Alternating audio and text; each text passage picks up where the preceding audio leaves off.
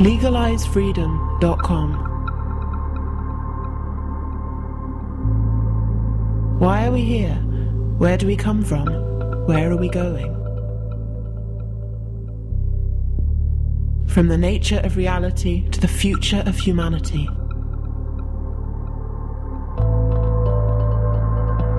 Beyond politics, poverty, and war. legalizefreedom.com.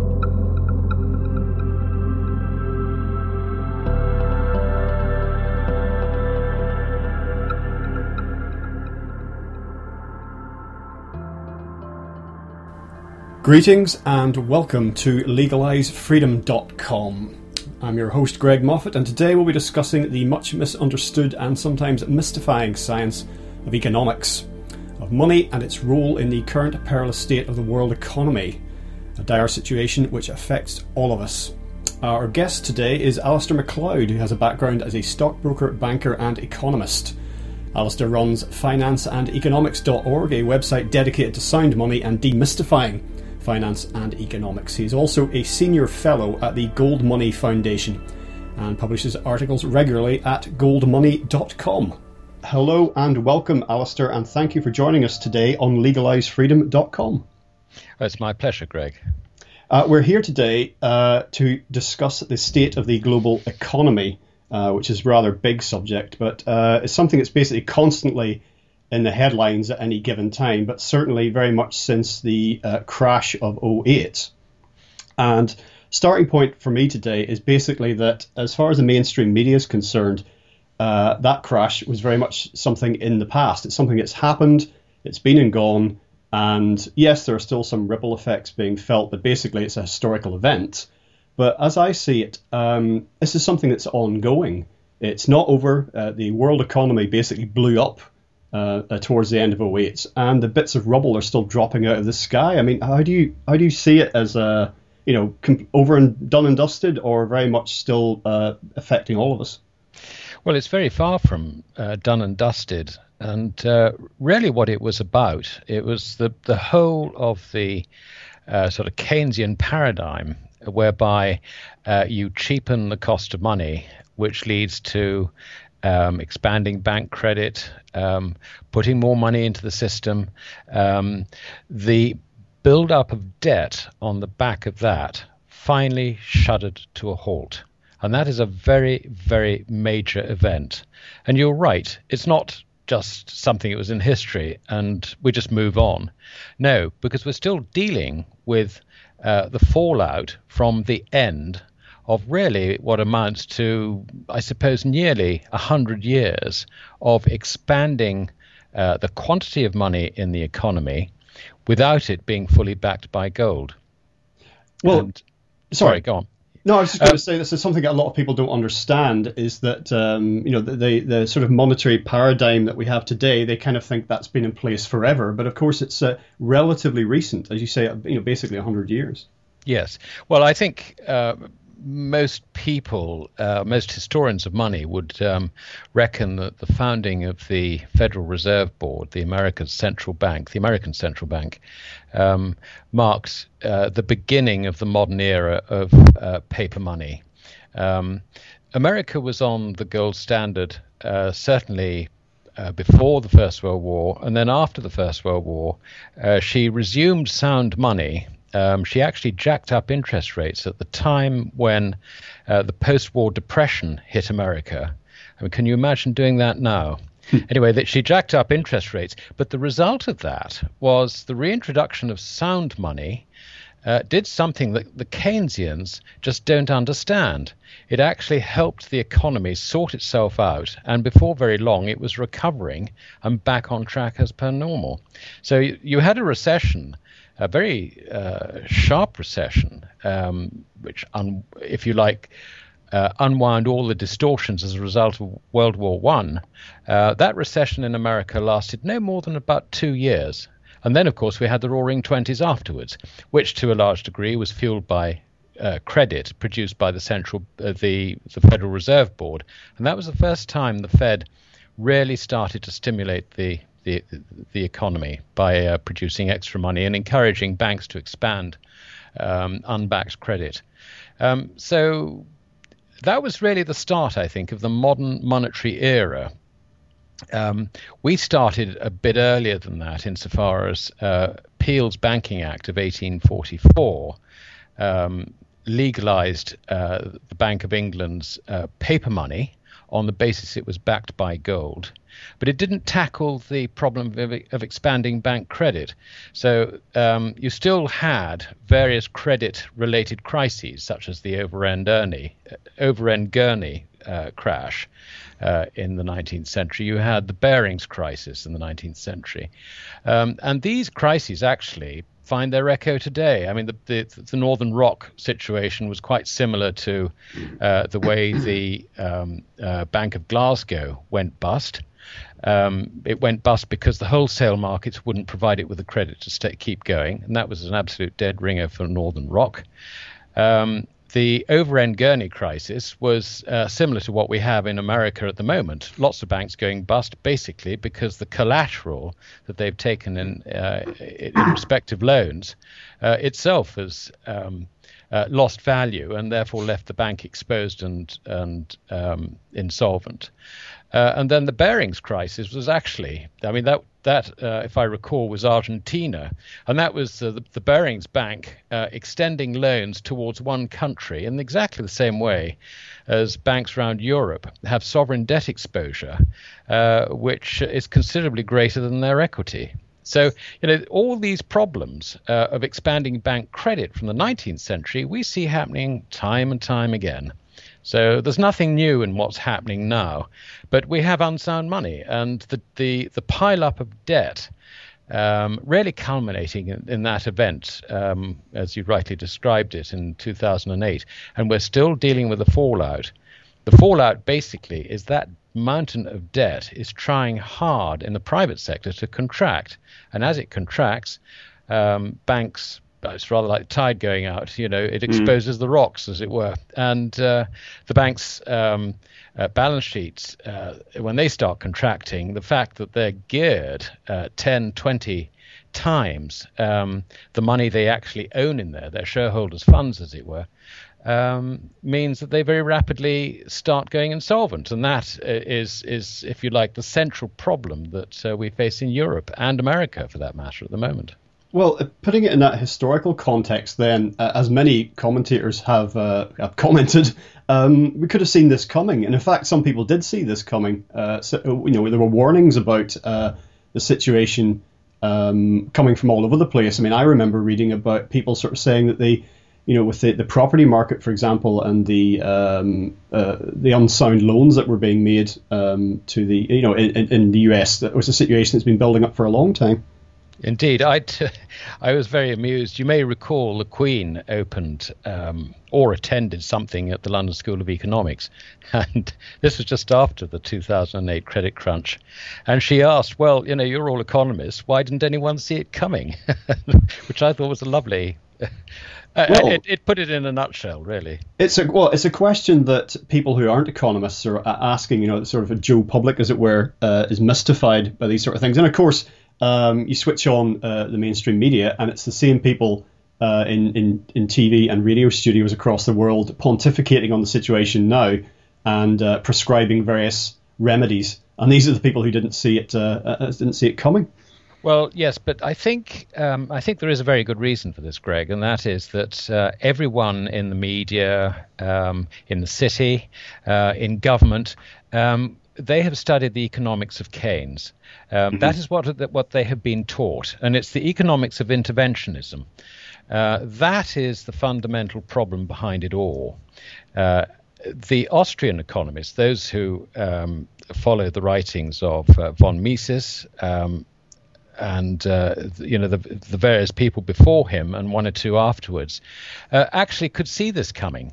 It's what von Mises called the ultimate crack-up boom. Mm. Um, we're not actually at the crack up boom stage yet, but we're moving there.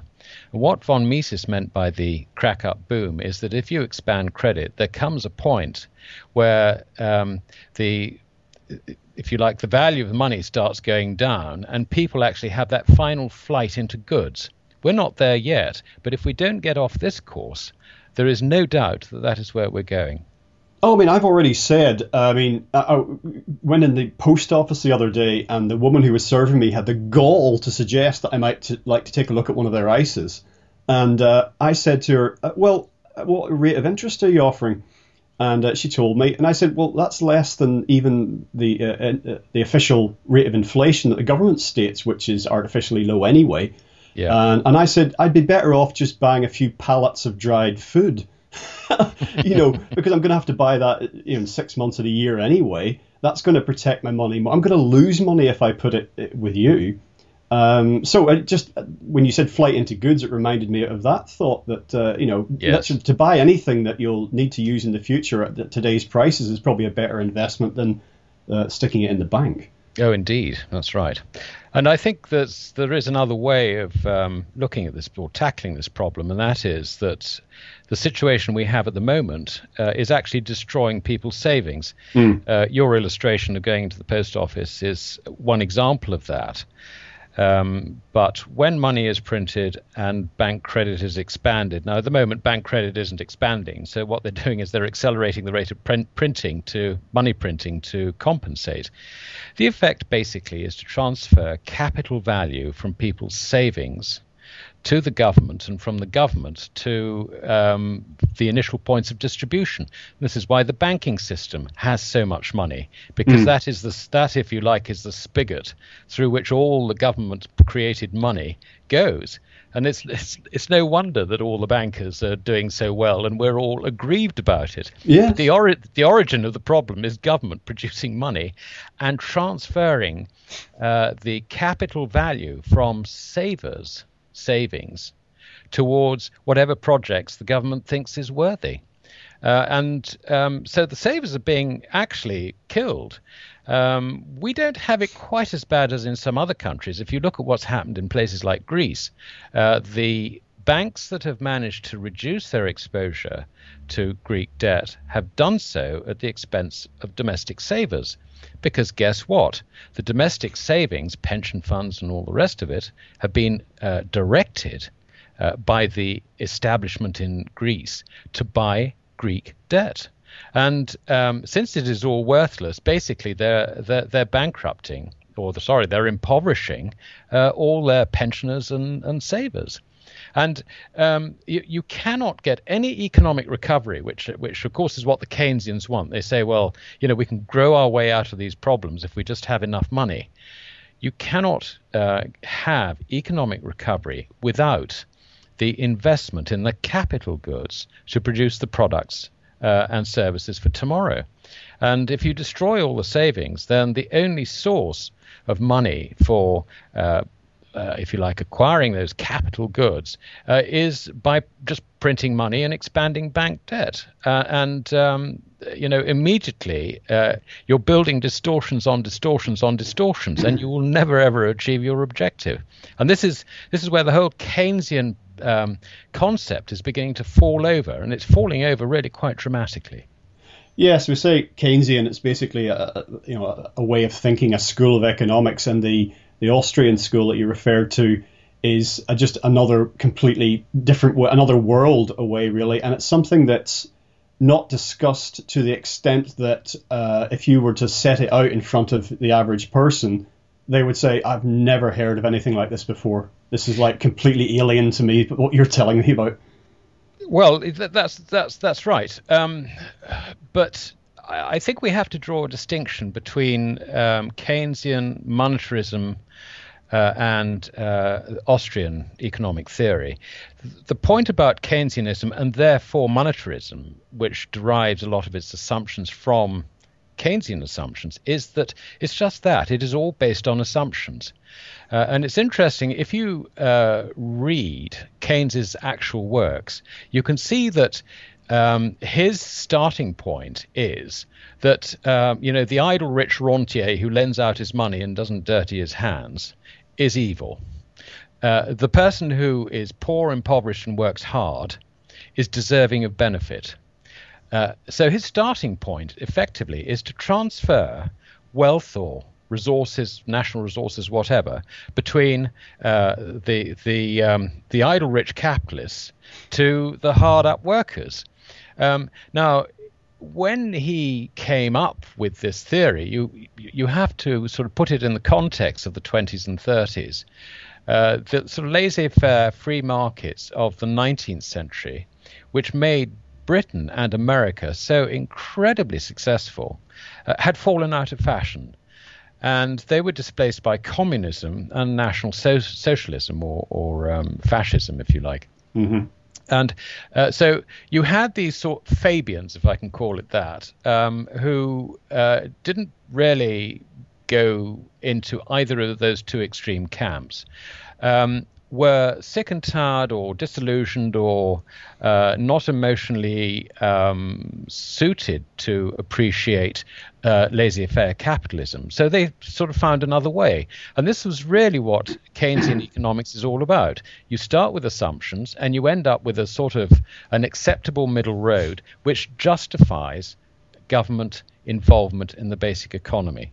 And the other thing that you, you, you have to remember is that in the 20s, um, the social structure from which Keynes came from was one because he went to Eton. He was his fellow schoolboys were uh, the sons of the landed gentry or the grandsons of the land, landed gentry, um, and typically um, the acceptable careers for the son of a landed gentry. If he was the elder son, he'd probably end up running the estate and um, passing that down through the generations. Younger sons either went into the church, the army, where it would be a fashionable regiment, hmm. uh, or the civil service. That was acceptable. The idea of a gentleman going into trade, becoming a stockbroker, was my goodness me, no, that was um, an appalling thought. It just wasn't done. And this is actually why all the, the, the really clever um, Jewish uh, immigrants uh, who ended up in the city founded the big banking houses in the city because uh, you know our aristocracy were too hmm. posh to do it. They didn't want to soil their hands with trade. This mm. was hmm. the background which Keynes came from. His father was a lecturer at Cambridge University. Uh, so he was in the academic, he was in academe, as it were. So it was quite natural for Keynes to be an academic a sort of slightly sort of dilettante type. He was a member of the Bloomsbury set, uh, along with Virginia Woolf and all those people.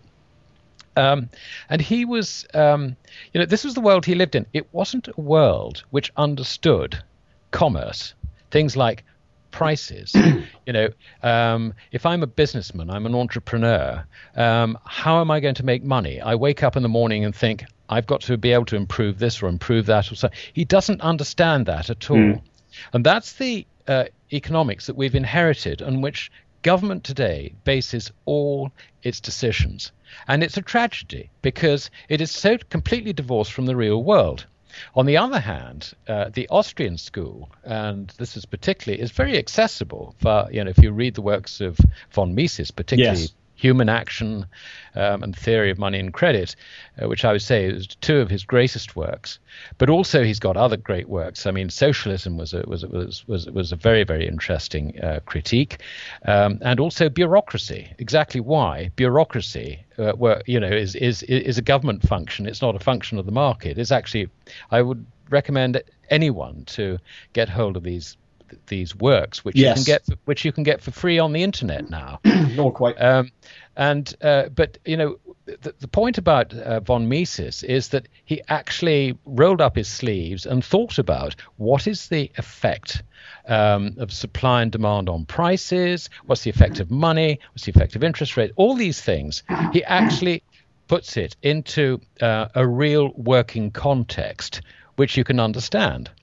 And uh, I think throughout this, his great discovery was that the thing that really determines what is going to be uh, used in the future, and therefore what determines how an economy progresses, is the consumer. It is the consumer's choice. He is the person who buys the product or the service.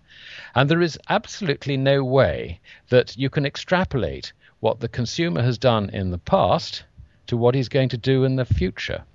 And as soon as you understand that, then it makes uh, the whole sort of Keynesian paradigm where you take relationships in the past and you say that because the relationship of prices to money is X and we can come up with a figure which we'll call velocity and we can apply that to derive something else, it's actually totally meaningless because all that is in the past.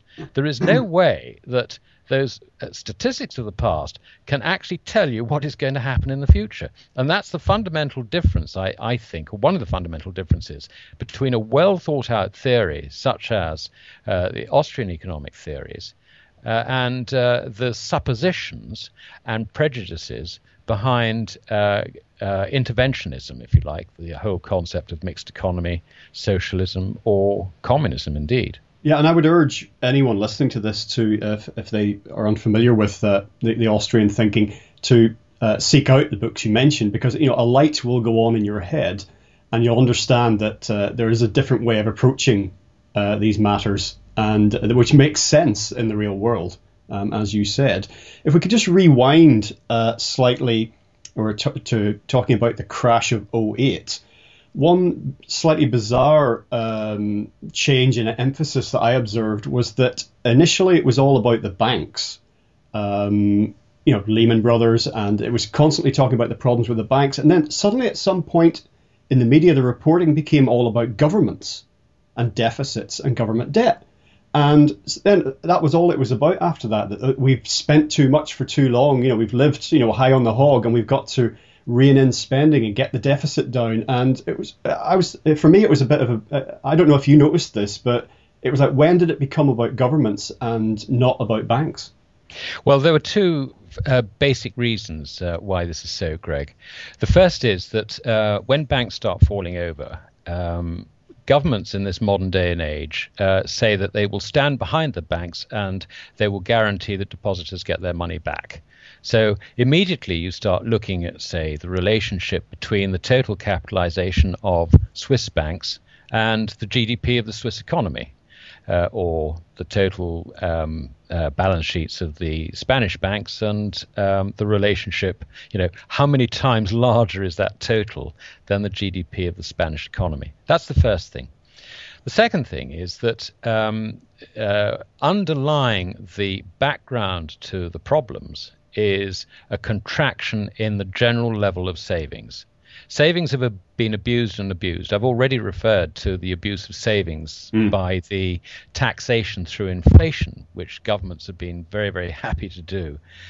Um, but there does come a point where, um, if you've got a paucity of global savings, then the countries that um, cannot rescue their, themselves by printing more money are going to expo- be exposed to the full pricing dynamics of the bond markets. And that's essentially what's happened uh, in Europe.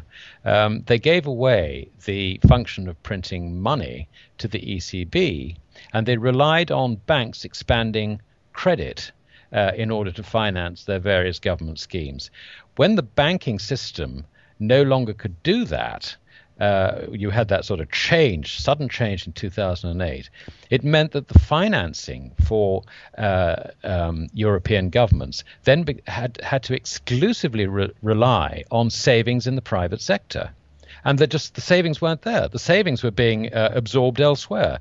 Um, you know, whether it was going into U.S. Treasuries or uh, going into gilts or going into Norwegian kroner or whatever. Uh, the savings were just not there. People were picky. They would look at Greece and say, "Hmm, I don't really like this." And of course, there comes a point where if interest rates start rising, then uh, the uh, apparent um, uh, financial position of uh, the Greek government just looks worse and worse and worse. So the higher the rate goes, the less likely you feel to take actually take the bait and say, well, I quite like 20%. Uh, uh, interest. So, um, you know, the, the whole thing is sort of uh, it's, it's, it's imploded on itself, and that's that is entirely logical. The first problem was the banks, and the second problem then becomes governments themselves, and it it ain't over yet, as they say. Certainly not. Um, regarding the the bailouts given to uh, many of the banks, I mean, a lot of people uh, would think there's outrageous sums of money being uh, thrown at banks with no apparent uh, benefit to anyone apart from, you know, well, an elite few. I mean, in America, for example, someone calculated that uh, for the money that they threw at a few banks, it would have been cheaper to give everyone. I can't remember what the exact figure was, but something really significant in the order of maybe $100,000, $200,000. And someone reflected on the actual difference this would have made to people's lives. Suddenly, the vast majority of Americans don't have mortgages anymore, and if they if they didn't own a house, then they'd have all this money in the bank. I mean, it, it might sound like, oh yeah, that's just pie in the sky nonsense, but actually, if they if any money ever moved anywhere, which it probably didn't, it was just figures on a screen, it would have been cheaper to bail to bail out quote unquote the American public than it would have been the banks. Well, you can't bail out the American public for the very simple reason that if you did that evenly, you know, sort of the Bernanke helicopter drop, prices would rise across the board virtually mm. immediately because that money would be spent. Um, uh, so you you know it's it's it's a no-brainer understanding that one. Uh, leaking it out through the banking system is uh, very very confusing for most people. The end result is the same. The problem is that it starts, um, you know, people benefit une- unevenly. Uh, the helicopter drop, you know, where everybody gets, let's say, a, a, rights issue for their dollars. You know, you got you had one dollar before, you've now got 2 mm-hmm. um, you know that that sort of thing has an immediate across the board effect on on on the prices of all goods. I mean, you go into the supermarket and you'd find that the price of laboratory paper would have doubled, more or less, within a week. Uh, you know, you can guarantee that, and you can understand why. If, on the other hand, you leak it out through banks, um, then you know the banks are really I mean, that's the way the financial system works for a start. It goes through the banks. Um, but then you, you, you, see that, um, you know, the, the bankers are getting nice bonuses, the banks are making nice profits. Well, it figures because they, they, they, they, they um, benefit, they gear themselves up to benefit from uh, the expansion in the quantity of money. That's what bank balance sheets are all about. Um, and we see this. It, it, it, it hits the economy in stages. The first thing that happens is that you find that the prices in London uh, are at a higher level than outside London. You find that the prices spread out from there because obviously some of these bankers who get lovely salaries commute, probably mm. not very far because actually they work very hard and they work long hours. But you find that places like um, you know Kent, um, Sussex, Suffolk, you know yes well wherever. That you know any, anywhere with, within decent commuting distance of, of london um, you know the prices start rising there mm. and and guess what if you want to um, you know buy a buy a house there the price house prices are higher if you want to get any work done on your house from tradesmen um, they charge a higher rate than they do in the west country down here in devon for example where we're just surrounded by farmers and retired folk you know um, and of course from london it spreads out because um, uh, that's the financial centre. But then you've got a finance centre in Edinburgh, and mm. uh, it, you know you've you've you've also got a little bit of a finance centre in in places like Glasgow, certainly in Manchester. There's a lot of services businesses um, tied in with finance. So you know those centres. Um, uh, you know they get the benefit of the spread, and all this is at the expense of, um, putting it simply, the fixed salary earners, the teachers, if you like, the um, the nurses, uh, and also of the um, of the pensioners, uh, because if they've got any savings, um, the purchasing power of those savings um, uh, in total goes down. Uh, because the interest rate is held down for those say held down to try and stimulate the economy, as it were, mm. then the savers find that their their interest income also collapses. I mean, they're bit, they're hit uh, every way you can imagine. But that's because they're last in the queue. By the time they get to the shops, the prices have already risen. Yes, it's always occurred to me um, that the an interest rate that is applied to uh, to loans and to savings um, is you know it's kind of there's that tension that it benefits one and uh, disbenefits the other, and how, how you square that circle. Uh, you know, because the, the government's always talking about oh you know prepare for your old age and, and make sure you have a pension. And then on the other hand, they're talking about keeping interest rates low for, for, for different reasons. And uh, there's conflict there. Yeah, well, there is there is conflict, but the only way that this can sensibly be resolved is uh, through sound money, and that is that you uh, you don't print money and you leave the level of interest rates to the market. Take mm. it out of the hands of government. It's actually got nothing to do with government because all that government ends up doing is is um, uh, pursuing the policies that it wants to pursue, uh, not the policies as Keynes hoped naively, um, are in the interests of um, of everybody in the economy. Because apart from anything else, you cannot measure those interests. There's no price on those interests. You can't can't measure it. All politicians do is they respond to pressure groups, um, and um, you know they they are the they and central banks are the last people who should actually be fixing the price of money. Well, they, shouldn't be, they shouldn't be doing it there's a, that's a, the issue of central banks is also key because a lot of people, uh, you know, for example, in this country, uh, in Britain, um, there's the idea that the uh, the Bank of England is now is independent and they set interest rates and it's been taken out of the hands of government. But um, a, a, lot of central banks is, is, are basically, you know, uh, functions of government anyway. Yes, I mean the independence is is is um, a sort of it's independent in the management sense. That's all but uh, you know, you, could you really conceive of the Bank of England pursuing monetary policies that would be seriously detrimental to the politicians? No. No. There's no. There's no way it's independent. It's it's, it's a myth. Um, with regard to um, inflation, which we referred to, um, there's the the, the, the figures that uh, you know because you hear it reported almost daily now. It's almost like a pacifier. Oh well, inflation's not as high as we expected, and it's two percent, and it's coming down by point whatever. And then there's the the real world where people observe what they're paying for things and how that's detached from um, uh, the, you know the official and stated inflation rate. Uh, you observe this, uh, you know, in the states as well. Um, could you perhaps comment uh, on the you know official inflation figures and and how they're massaged downwards uh, for political purposes? Well, yes. Um, I mean, they're rubbish. Is the short answer. um, it's it's extraordinary how you have um, an intense activity collecting all these prices and statistical method and all the rest of it. And if you if you get the UK Blue Book, it'll give you a long long description as to you know how the, the method methodology of getting the prices together and you know balancing them and doing this and doing that. Um, it's absolute rubbish. There is no such thing as a general price level. It's actually as simple as that.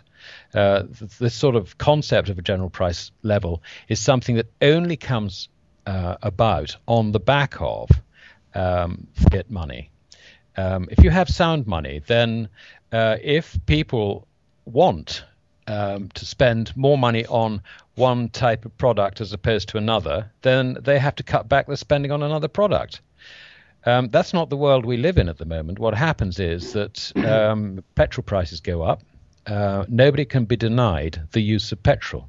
So the, uh, if you like, the, the, the demand for it is not going to go down just because the price rises. Simply, what happens is that the central bank uh, ensures that there is enough money in the system for us to pay those extra prices.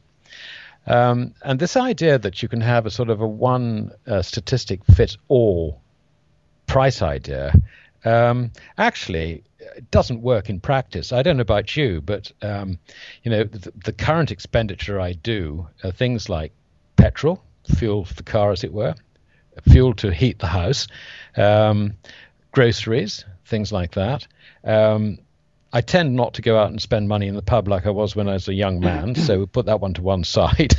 um, uh, but you know, uh, things taxes um, they've they've um, uh, local authority taxes have not increased by a huge amount recently, but on you know that's that could well happen down the line.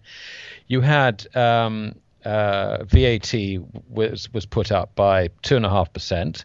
Um, you know, all I see is that at the end of the day, the amount of money I seem to get through doing my normal everyday things has gone up a hell of a lot. Now, mm. I haven't sat down and worked out what I've um, actually spent it on, but I just know that prices are rising the purchasing power of my money is falling. It's as simple as that. And measuring it um, by going around and checking the prices. It's actually a waste of time.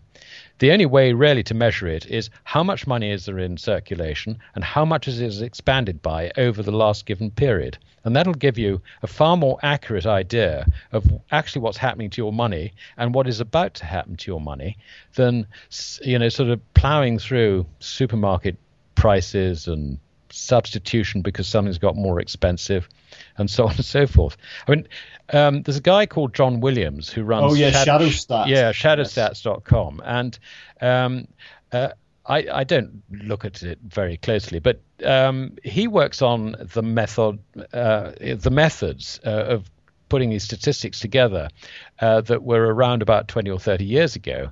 Um, so he takes out the distortions that have been put in since then. Mm-hmm. And so uh, he ends up saying, well, working on the old basis, uh, inflation is I don't know, eight, nine, ten percent. Um, whereas the headline rate in America, you're looking at uh, sort of three or whatever it is. I mean, it's yeah. and deflators on GDP. That's the other thing.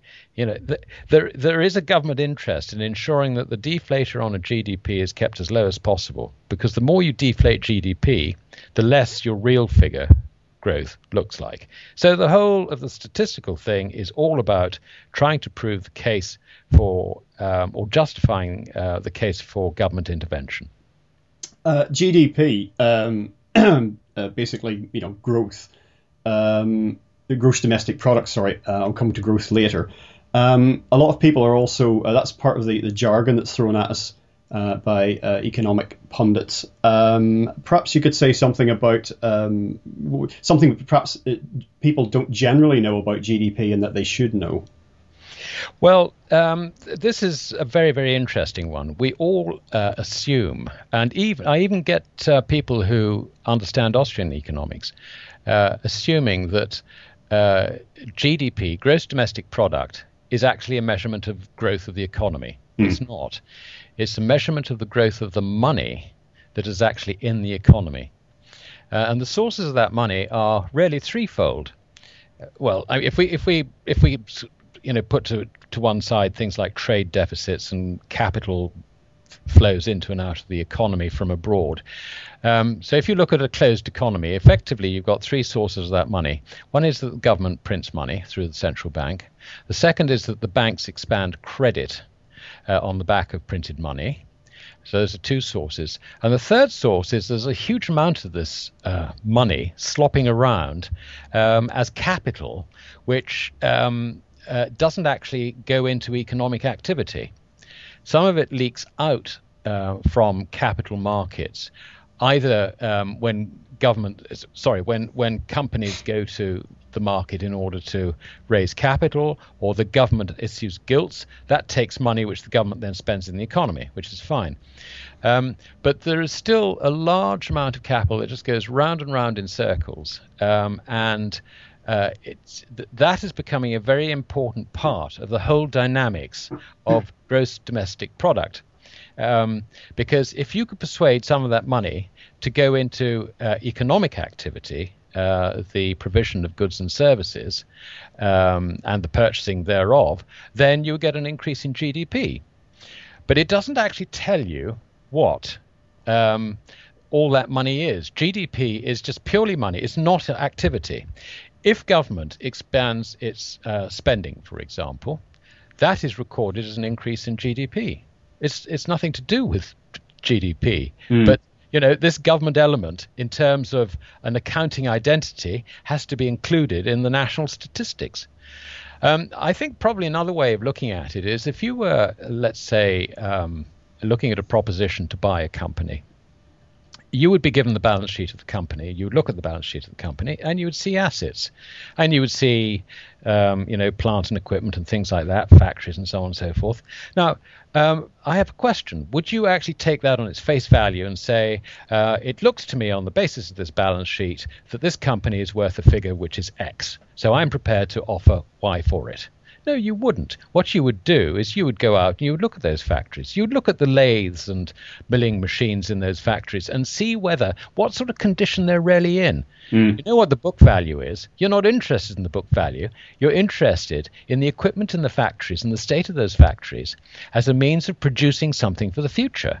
You know, you can't get that out of a book. You can't get that out of the um, uh, uh, uh, accounts. Um, you, know, really, uh, um, any entrepreneur, any venture capitalist has to go on the ground, boots on the ground, and have a look. Try and assess the quality of the staff, the quality of the equipment, and all the rest of it. That's really what matters. The accounting identity is totally immaterial. And of course, a lot of uh, uh, people aren't aware that uh, where you're alluding to the fact that you know everything's accounted in GDP. Uh, that basically uh, things that we would consider not positive are also counted. So if someone gets knocked over by a bus and an ambulance goes out to get them, the economic activity generated by that is counted as well.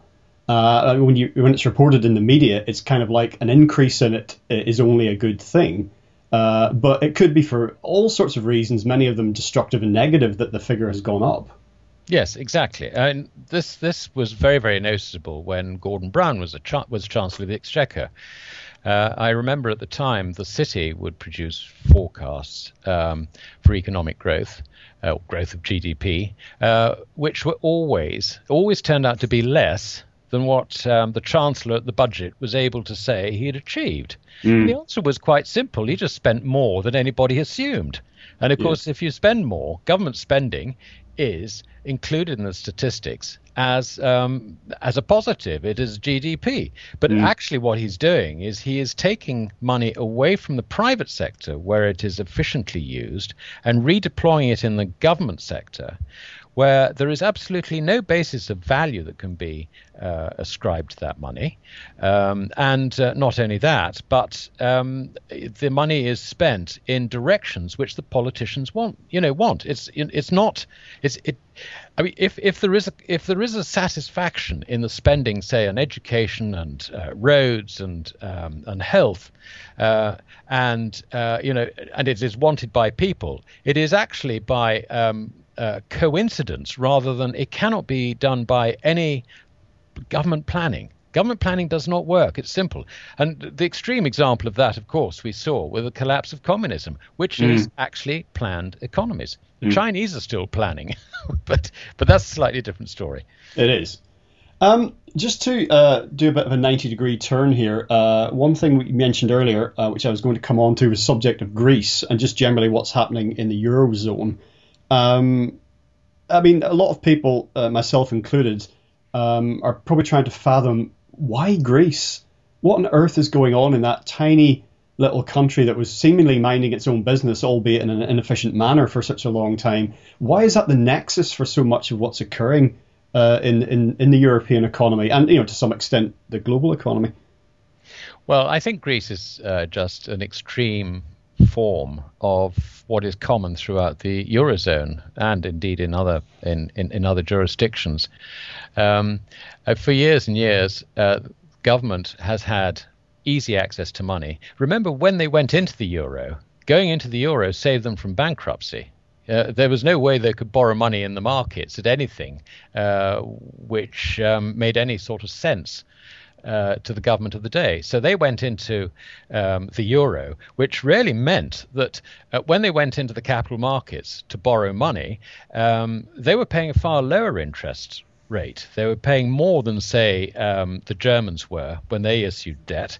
But there was this sort of implied uh, cross border guarantee that, um, you know, it's euros and it'll be guaranteed by the whole system. So, yeah, we'll, um, we're happy to take, um, you know, a 5% return on our money lending it to Greece, whereas we would um, expect only, say, 4% from Germany. That was the sort of split that you that you had.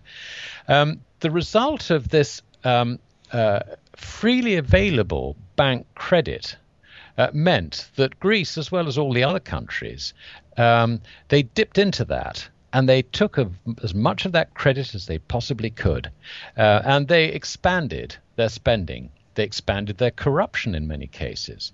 Um, they didn't have to tackle their underlying problems, economic under, uh, the economic problems. I mean, it's one of the things that um, has been quoted often over this is that uh, the, the cost of running the Greek railway system is so great, it would be cheaper to put everybody in a taxi. you know? and and civil servants and everybody in Greece retiring at something I know 50 55 I mean the whole thing was just spending um, not share, not uh, taxpayers' money, because uh, nobody was, you know, the the tax collection system didn't function properly either. Um, but it was just all borrowed money. And if you can borrow money with no responsibility, I mean, whoopee, it's party time. And that party's now come to an end. Now, it's it's sort of fairly spectacular over Greece. And of course, you've got all the commentary as well. Um, how can you actually um, justify taking Germans' savings and mm. applying that to propping up um, essentially a bust economy. I, you know, it just doesn't make any sense at all. Um, perhaps we can persuade them to be feel guilty uh, for their past or whatever. Um, uh, but it just doesn't. It doesn't make any sense. And I, I think, I think what we see, what we're seeing now is, um, it's it's going to be moving from the economic scene to the political scene. Mm. I think that uh, Greece was the first domino to fall. And the idea that uh, the powers that be have managed to resolve the Greek issue and hopefully create the precedent so that that's not going to be followed by Portugal, Spain, Italy, whatever, Belgium, whatever, um, uh, that is uh, a forlorn hope. The mm. way they have handled it has actually accelerated the likelihood of um, contagion into other uh, uh, debt markets. And the reason I say that is is very simple. As part of this process, and again, it's it's completely understandable. Uh, government agencies um, lending money to Greece have interposed themselves in the credit chain uh, between uh, the debtor, the Greek government in this case, and the private sector lenders. So if, let us say, you're a bank and you'd lent money to the Greek government, you suddenly find that you're a junior creditor. Now, what this does is it makes every bank management uh, committee sit up and, and, and look at their exposure to European debt and say, oh, hold on a minute we are to use a an Australian, if you'll excuse me, there's an Australian farming expression which I think sums it up totally. You know, we're sucking on the hind tit, and uh, you know, if you as now that that principle has been established, that private sector creditors are last in a queue which is getting longer and longer to mm. get their money back, you can see that that makes it even harder for Spain and Italy, let alone Portugal and, and, and anyone else, uh, to go out and borrow money from the private sector. It's just not going to happen. So um, the the pace at which um, these bankrupt governments start falling over, I think, is going to quicken as a result of the way they handle Greece, mm. uh, and it's not just going to stop with Greece. So that brings us on to, I think, the next phase of it, uh-huh. And that is a political problem because uh, really what we're saying is that the whole of the political structure itself is at fault. And that is the thing that has got to be demolished. And at some stage, whether you know whether it starts with the Germans or with Finland or Holland or you know someone who's actually got voters' savings on the line here, they're going to say, well, look, you know, uh, we can only go so far and no further we're out. yes. and I think that's where the problem is going to come, not from um, Spain, say, um, turning around and um, saying, well, we can't possibly accept these terms. We're going to leave the, the euro. I mean, that's the, it, I think you can forget that route. It just doesn't make any sense at all. But what does make sense is the political disintegration of the whole of the European project. Now, that is, I think, a very interesting and it brings a lot of dangers, but potentially a lot of benefits if someone's got the sense to understand how by uh, removing this source of overregulation and control over the private sector, there is a possibility that we can do something. Well, yeah, I mean, my, my question, you partially addressed it, was where is this going? So um, this fast forward project, you know, over the next year, next two years. I mean, what the future you've sort of outlined, what what does that look like in more detail potentially? Well, um, it, I, am afraid there's only one one place it's going to end up, and that's von Mises's crack up boom. Mm. Um, you know, is what happened in Germany in 1923. Uh, people just couldn't get their money fast enough and put it into goods. Um, the the way we get there is actually quite simple to understand. The first thing that um, uh, we can say with absolute certainty is that no bank, I mean reasonably, is too big to fail. Mm. Um, and the result is that all banks will be rescued. Why? Because they must keep the ATMs going. Yes. You know, the moment you and I go to the hole in the wall and we can't get cash out of the wall, then the politicians themselves are dead. Mm. So um, uh, that I think is the fundamental priority faced by every central bank with um, you know whose government is is profligate. Um, they've got to keep the banks banks going. Above all, that's the number one thing. So this is why the ECB has printed. Is it? I, I have lost count of the trillions of euros. I think it's a, it's about 1.2 trillion. They've expanded through the LTRO programs. They've expanded their balance sheet by something like three trillion, and this has gone basically gone into the banks. The banks uh, in the in, in Euroland as elsewhere, um, they don't just rely on deposits from you and me. They go out into the wholesale markets. Um, they, they they borrow in those markets, and they also borrow by issuing um, loans, if you mm. like, bank loans. Uh, you know, where where uh, they're the, they are the the borrower. Um, and these things come due after a while. I mean, most of the bank debt that's financed uh, through uh, medium term notes and all the rest of it, uh, has a life of something like five to ten years on it. And the result is that quite a lot of that starts suddenly mounting up. So, um, you know, the bailout from the central bank has to take account of the fact that not only are depositors taking their money away from European banks, um, you know, in some cases more more rapidly than in others, um, but also the banks themselves are having to repay loans. So the money has to be made available for that. So we can see that the expansion of money supply just to keep the banking system going mm. is um, very, very difficult to, to put any limit on at all. And then you've got the problem that uh, governments themselves are all running massive deficits, or if they're not running deficits at the moment, they've got so much debt that the cost of refinancing um, is going to mean that they are going to go into deficits. I mean, if you look at Italy, for example, Italy runs more or less a balanced budget. But if Italy is faced with interest rates of 7 8%, something like that, then uh, they're going to be um, looking at the wrong end of about 5 or 6%. Um, uh, in in on, on, the budget deficit, and the more the interest rates go up, uh, obviously, uh, the more they're in, you know, the more they're in the hole. So uh, you can see that even though the uh, ECB has restricted its money printing so far to supporting the banks, and some of it has leaked out into um, funding uh, government debt, admittedly, which is why the rates have come down in Italy and, and Spain. Mm-hmm. Um, you know, the the actual funding of these government deficits hasn't it hasn't started yet. Uh, and um, uh, you know, do governments fall over? No. At the end of the day, uh, the central banks, maybe through supporting the banking system, uh, will come up with the money so these governments don't fall over.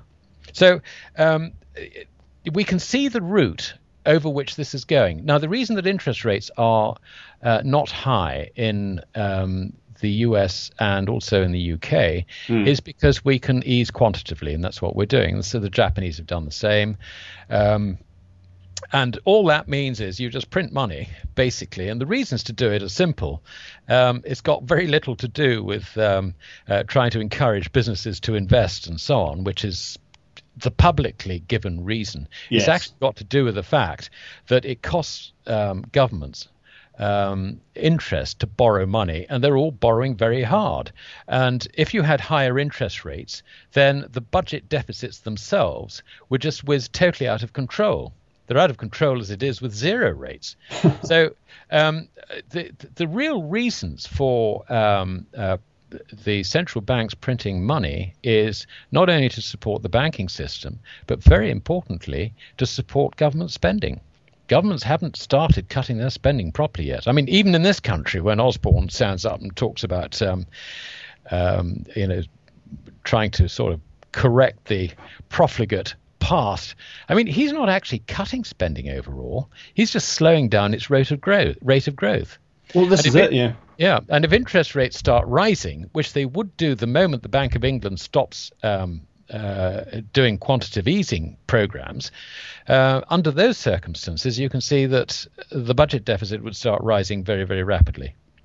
Well, with regard to government debt, it, you know, we're often, especially in the US, they talk a lot about sort of balancing the budget and what have you. But uh, and you know, this is what infuriates me about politicians in this country talking about sort of you know getting the deficit down. Governments run massive deficits. Uh, that's what they do. The government deficits do not get paid off, generally speaking. You know, from a layman's perspective, this this just does not happen. Uh, the debt just increases over time and it's, it's, difficult to see where it would end up, or maybe it won't end up anywhere. It'll just continue until the end, you know, the end of time. But uh, it's this sort of idea that it's somehow going to be, you know, during the Clinton years, uh, there was some, you know, hoo-ha about sort of balancing the budget. But as far as I remember, it was it was more like they just stopped the rate of increase, uh, or it wasn't going up anymore, or something like that. But the idea of being paid off is just, uh, you know, la la land.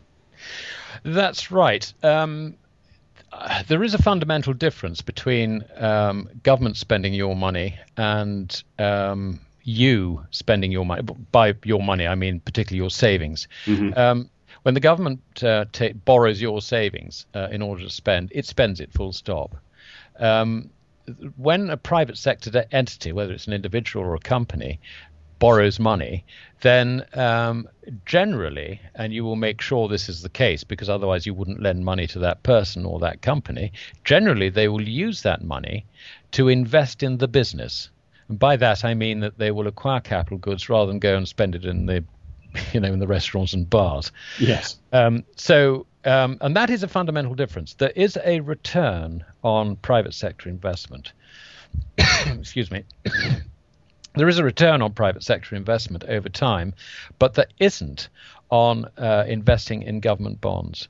Um, and so savings which have been taken out of the system totally. Have uh, you know there is no there is there is absolutely nothing to show for it at the end of the day. They have been destroyed because they're not going to get repaid that is for sure.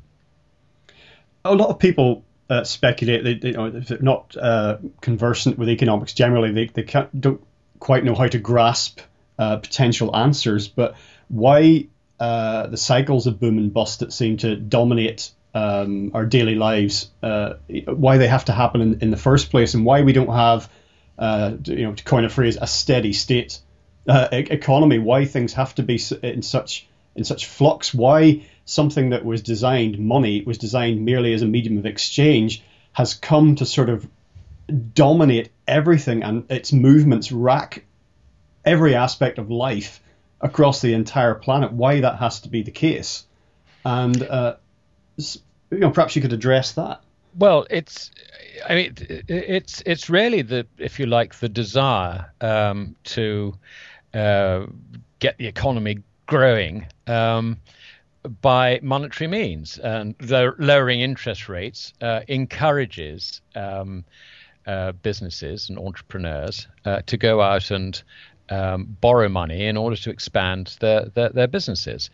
Um, but the problem arises uh, when um, they actually do that and they find that the other resources necessary for expanding their business, which are basically raw materials, um, savings themselves, um, you know this is a savings replacement, but raw materials savings and also the labor, um, the labor in order, you know, the, the people you employ in order to produce more, they are not released by the process because all that happens is that the consumer sees easy money, so he doesn't increase his savings. What he does is he continues to spend, and he probably on the margin goes and borrows some cheap money in order to spend a bit more.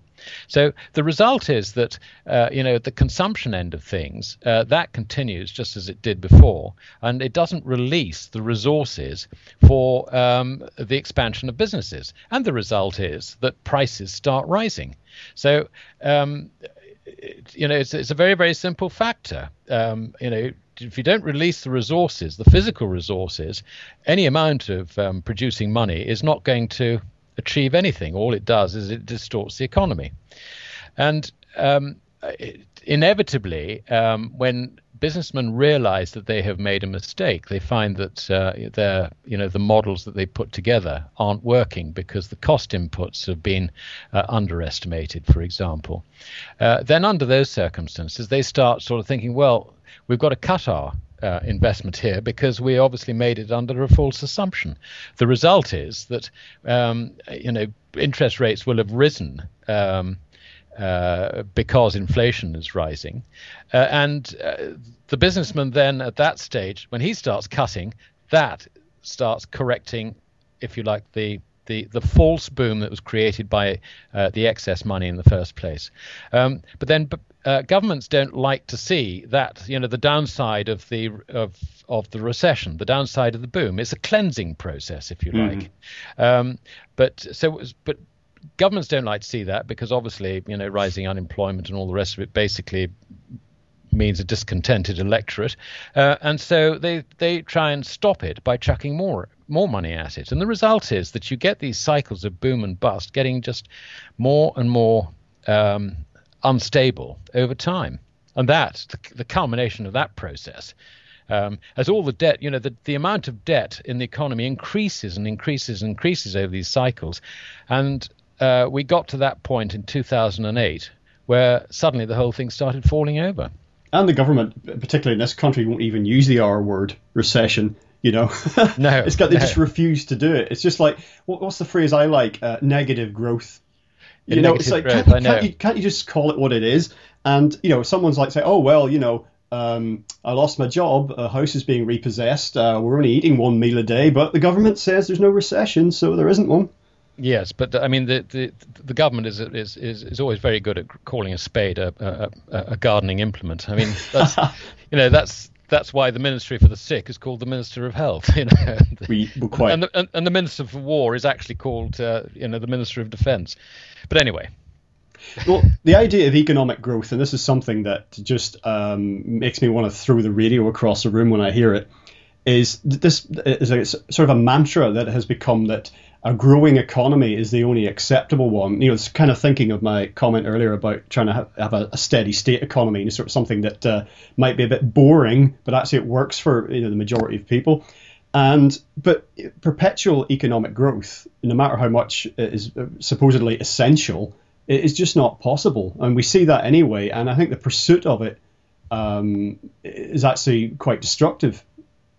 Yes, I think um, I, I, think we've we've sort of covered that from the monetary end. I mean, mm. um, I, I, I, hope that I've explained um, reasonably clearly that all GDP is is growth of the amount of money in mm-hmm. the economy, not the quality, if you like, of what's actually going on. Um, the whole idea, the whole concept of economic growth, I think, actually does revolve around uh, the statistical approach, looking at things like GDP and saying, well, um, you know, if we can, if if um, the GDP number increases, then surely that means that the economy is growing. It doesn't at all. Um, uh, and von Mises uh, described it a bit differently. He said that an economy progresses. And mm. I think that's that's um, how I like to see it. If you if you imagine a sound money situation, um, in other words, a situation where um, the amount of money in the economy doesn't change at all. Um, at the end of a year, um, your GDP has got to be, guess what, exactly the same. It must be because it's a money quantity. Yeah. Um, uh, but meanwhile, it would be totally wrong to think that over the course of the year, nothing has actually happened in the economy. It has. I mean, it progresses to a greater or lesser degree um, you will find at the end of a year that um, there will have been improvements in products. You will have found that um, uh, entrepreneurs will have found cheaper ways to make existing products. Um, and so you will find that at the end of the year, prices will be down a little bit, which means that you can afford to buy a bit more. Your wages probably won't have fallen. Uh, they should have fallen because the purchasing power of them has effectively risen a little bit. Um, and uh, generally, um, yeah, the consumer's pretty well off under those circumstances. The entrepreneurs, um, they're, I think, sort of fairly, am- fairly ambivalent about it. What they want is they want sort of stability. Um, they want economic stability because that allows them to plan something, execute it, and uh, uh, benefit from the rewards. Large companies, which um, are perhaps less entrepreneurial but more establishment, don't actually like that environment because it means they've got to compete. Mm. Because price, you know, if prices tend to tend to fall, well, that's not much fun for them because they haven't got the imagination, if you like. You know, they feel they're established. They feel that uh, they own that market, as it were, and uh, they don't like the idea of someone else muscling in and producing something which is cheaper. So, um, you know, they're the people who really don't like sound money along with governments, which is why you have this unholy alliance of large companies and governments trying to fix things um, large companies saying that, uh, well, of course, um, you know, we will only manufacture in Greece if the currency goes down and cheapens the labor to the point yes. where it makes sense for us. I mean, it's absolute rubbish. That's a temporary, a very temporary gain, if you like, which which gets expunged very, very quickly. Well, you see this um, unholy alliance, as you referred to it, in, in the States, particularly with a revolving door between government, banks, and corporations uh, in terms of personnel and it really is one entity um, in, in, many ways.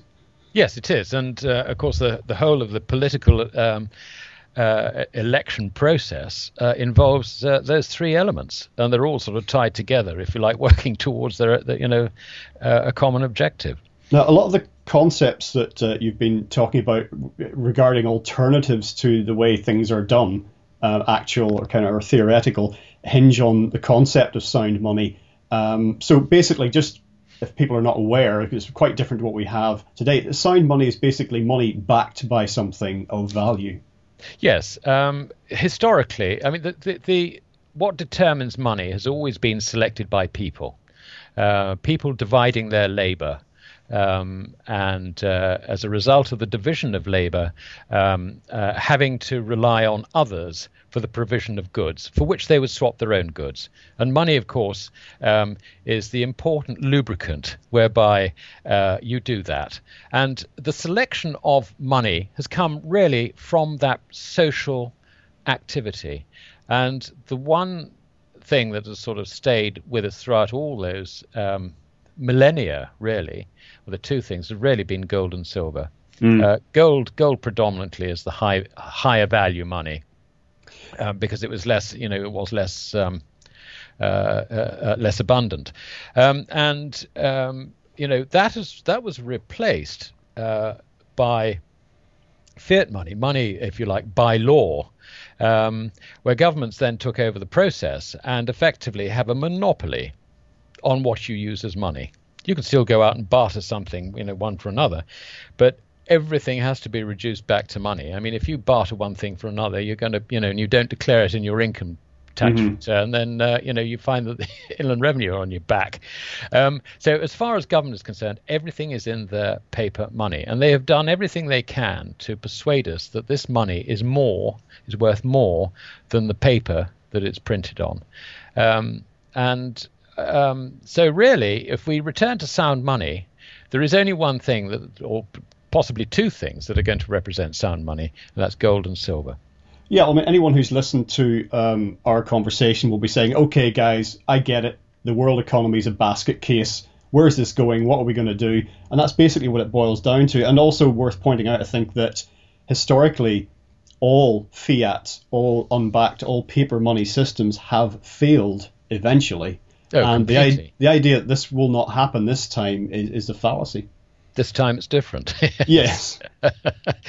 well, it's amazing. I mean, we've all been educated um, in uh, sort of modern Keynesian um, economics, which actually isn't economics at all. Um, but we accept that, that, this is economics. It's it's it's totally fallacious, and um, you know we're sort of rather like the Hans. It was Hans Christian Andersen who wrote the fairy tale about the, the emperor who wore no clothes. Mm. You know, we just don't notice that the emperor's got no clothes on. You know, we we we see what we want to see. Um, the the future. Um, once these problems are fully exposed, it's going to be very different. And that comes back to the point that you made right at the start of this interview uh, about 2008. It's mm. actually a major, major event, rather like earthquakes. You know, it's it was a big earthquake, but um, there's more to come. Well, people are probably asking themselves again. They, have said, right, we get it. Um, you know, trouble ahead, choppy waters. Uh, things are going to get bad before they get, or worse before they get better, rather. What can I do? Individuals, I think, feel certainly in my conversations with people from day to day, uh, they feel rather helpless that they're just, you know, um, vulnerable to, you know, all these economic shocks, and there's nothing they can do to protect themselves or improve their position. Um, starting with getting out of debt, which I always tell people uh, they should make their priority. Um, we've talked about gold and silver, and again, I talk to individuals about this. You know, the checkout girl at the supermarket, guy in the petrol station, anyone who'll listen. And for most people, the idea of sound money having some relevance and reality in their everyday lives is is, is esoteric at best. It's it's just seen as bizarre. Um, but there are alternatives to just sitting around and having your savings destroyed and your economic future going up in smoke at the hands of others?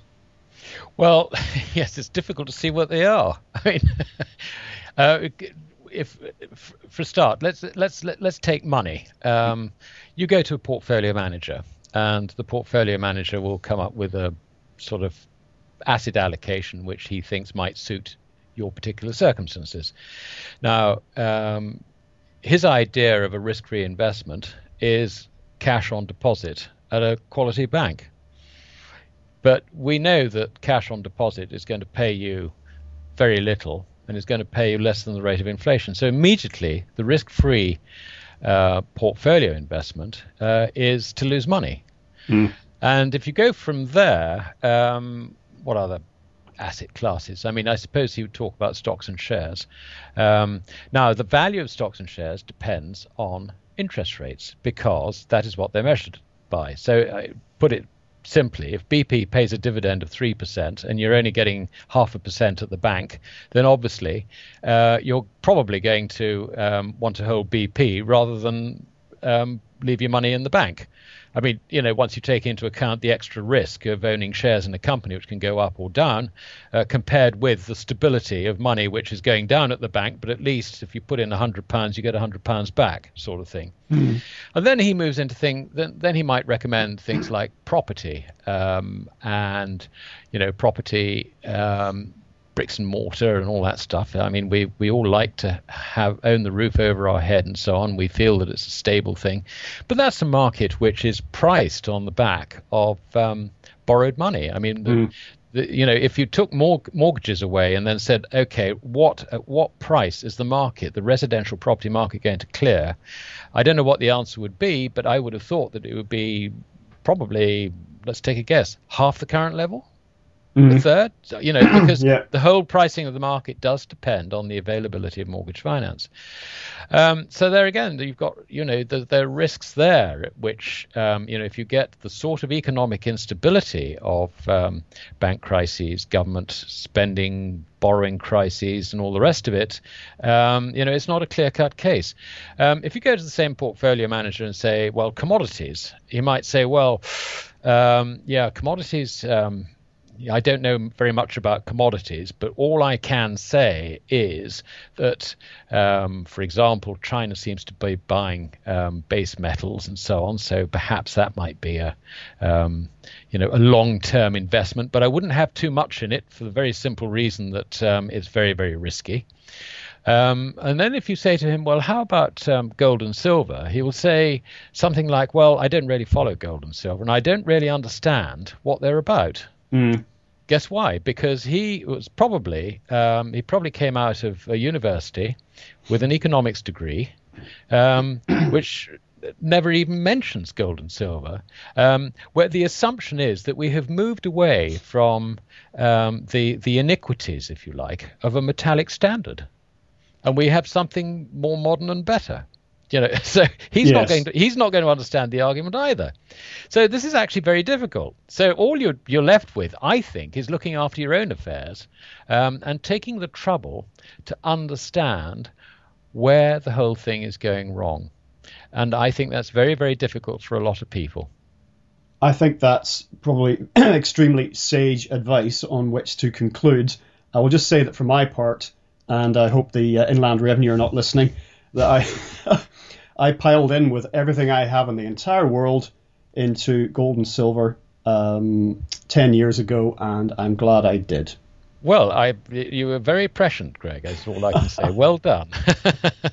uh, you would be. You, there are very, very few people who did that. It's it's it's interesting. Sorry, if I can just say one final. of course. I think I think when uh, Gordon Brown sold. Um, the gold. I mean, if there was there was no doubt that from an Austrian perspective, we could see that that marked um, a reverse bubble, if you like. The brown bottom. Uh, yeah, it's the reverse of a bubble, whatever that is. Mm-hmm. Um, and uh, that certainly, um, for, for anyone who understood Austrian uh, economics, was the simple conclusion of that action. Um, since then, uh, the gold price has gone up and up, um, and it's had a fairly constant um, uh, rise over, over time. Uh, and I think in every year it has gone up in virtually every currency, every paper currency uh, since uh, 2000. Um, and um, the portfolio interest has been very, very low. Uh, the average portfolio exposure, I think, works out at something like three quarters of 1%, in spite of the fact that gold has gone up sixfold. Mm. Uh, in that time. So nobody's really bought it yet. Uh, and uh, we're now in this situation, I think, where central banks, um, you know, they've seen the error of their ways. They say, well, oh dear, oh dear, we can't sell this because, um, you know, we might need it for a rainy day, which, which, uh, you know, puts the lie to Keynesian economics. But that's in a, in in a sense. Um, uh, the conclusion we can come to from central banks' actions. But then you've also got the problem now that the Asian countries, um, led by China, are all acquiring gold. Mm. I mean, even even Iran uh, uh, uh, bought gold last year and and was very happy to announce it. Uh, India as well, though they're trying to stop, um, or rather, they're trying to tax their citizens buying gold uh, to a greater extent now. Yes. But uh, this leaves um, the Western central banks with a real dilemma because they have sold a lot of their gold. Um, they refuse to have their gold holdings um, uh, verified um, publicly.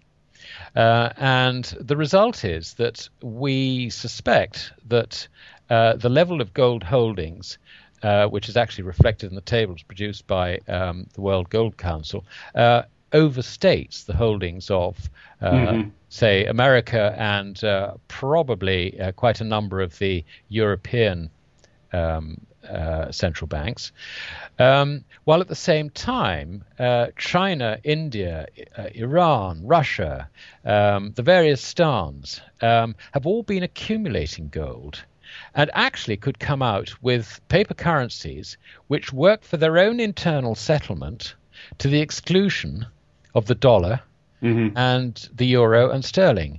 Now, that is a very interesting concept. And if you think that um, I mean, the big power that that uh, the Americans have had over global trade is that uh, with the dollar as the international settlement medium, every trade deal that isn't done for cash goes through the banking system in New York. Mm. And that gives them an enormous amount of intelligence and control over what's going on.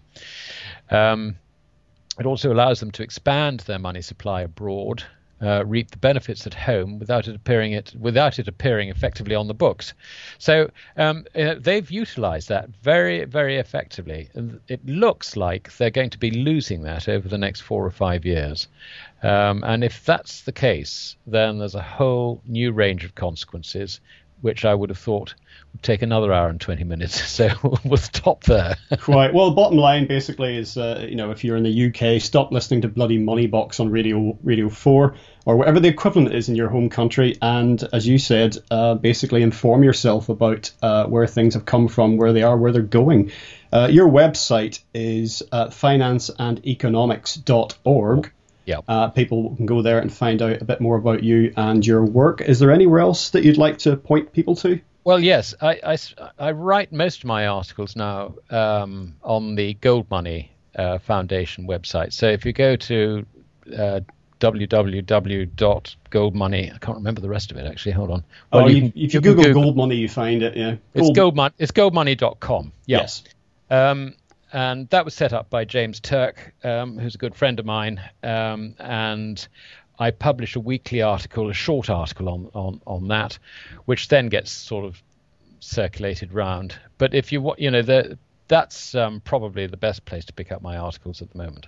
Okay, Alasdair Macleod, thank you very, very much for joining us today on legalizefreedom.com. Very much my pleasure. Thank you, Greg. Well, that's it for this time. Um, check out financeandeconomics.org for more information about Alasdair and his work, and also have a look at goldmoney.com. Uh, where you'll find numerous articles by him, and on both sites, of course, you'll find links to other relevant articles and interviews on the web. I'm Greg Moffat. You've been listening to LegalizeFreedom.com. Until next time, goodbye.